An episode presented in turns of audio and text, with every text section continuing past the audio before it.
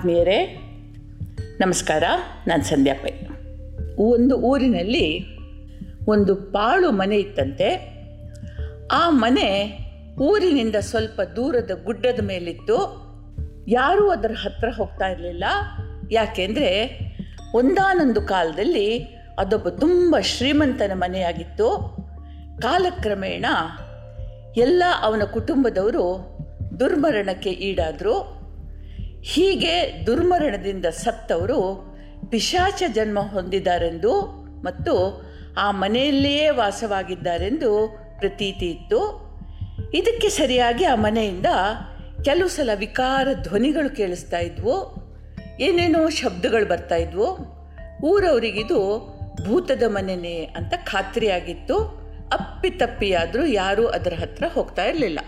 ಹೀಗಿರುವಾಗ ಆ ಊರಿಗೆ ಮೂರು ಮಂದಿ ಖದೀಮರು ಬಂದರು, ಧೂರ್ತರು.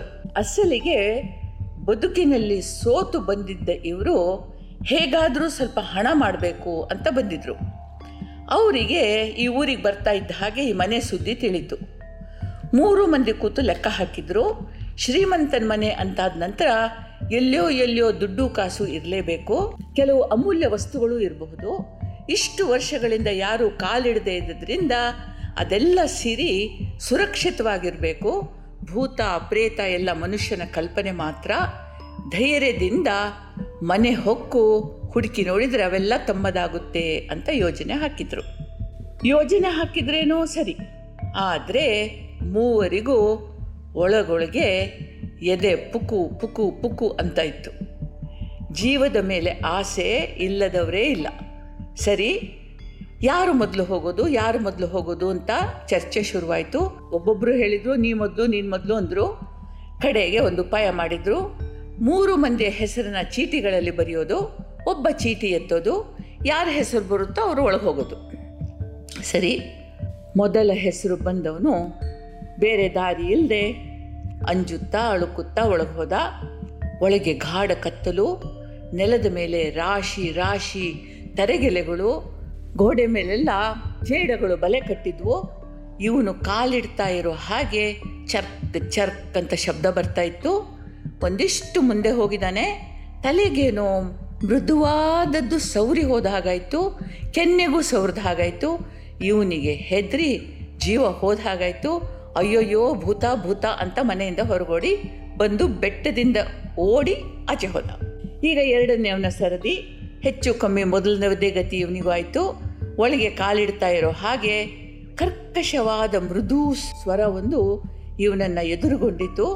ಹಾಗೆ ಆ ಕೋಣೆಯ ಮೂಲೆಯಿಂದ ಒಂದು ಕಪ್ಪನ ವಸ್ತು ಎದ್ದು ನಿಂತು.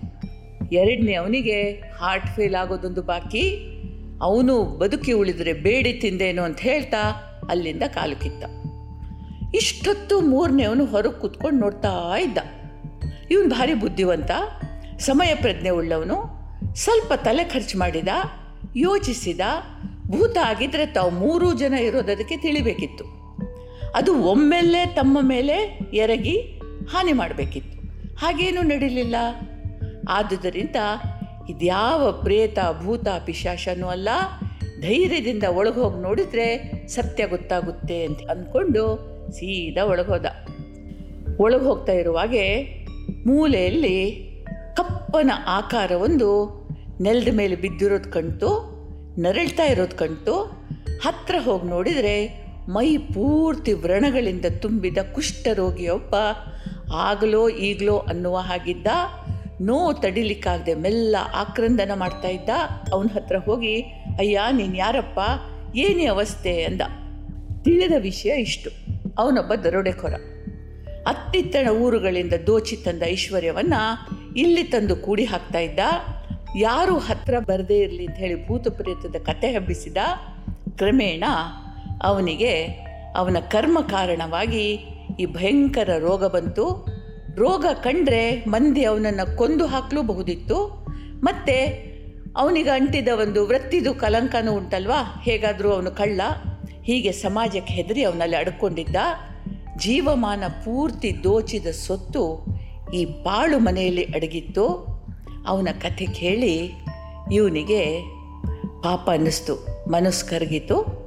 ಊರಿನೊಳಗೆ ಹೋದ, ಊರ ಮಂದಿಗೆ ಕಂಡ ವಿಷಯವನ್ನು ಹೇಳ್ದ, ರೋಗಗ್ರಸ್ತನನ್ನು ಆರೈಕೆ ಮಾಡಲಿಕ್ಕೆ ಶುರು ಮಾಡಿದ, ಅಲ್ಲಿ ರಾಶಿ ಬಿದ್ದ ಧನವನ್ನು ರಾಜನಿಗೆ ಒಪ್ಪಿಸಿದ. ಇವನ ಪ್ರಾಮಾಣಿಕತೆ, ಧೈರ್ಯ ಕರುಣಾ ಮನೋಭಾವವನ್ನು ರಾಜ ಮೆಚ್ಚಿದ. ಪ್ರಜೆಗಳು ಕೂಡ ಇವನ ಒಳ್ಳೆಯ ಗುಣವನ್ನು ಕೊಂಡಾಡಿದರು.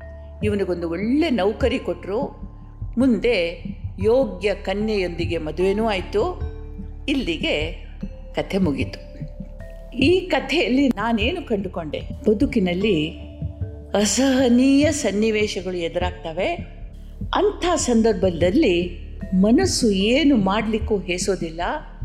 ನೀಚರಾಗಲೂಬಹುದು ಆದರೆ ಧೈರ್ಯ, ಅನುಕಂಪ, ಕರುಣೆ, ಪ್ರಾಮಾಣಿಕತೆ ಅಂತ ಒಳ್ಳೆಯ ಗುಣಗಳಿಂದ ನಾವು ಆ ಅನಿವಾರ್ಯ, ಅಸಹನೀಯ ಸನ್ನಿವೇಶವನ್ನು ಎದುರಿಸಿದಾಗ ಅದರಿಂದ ಉಂಟಾಗೋದು ಸುಖ, ಆನಂದ.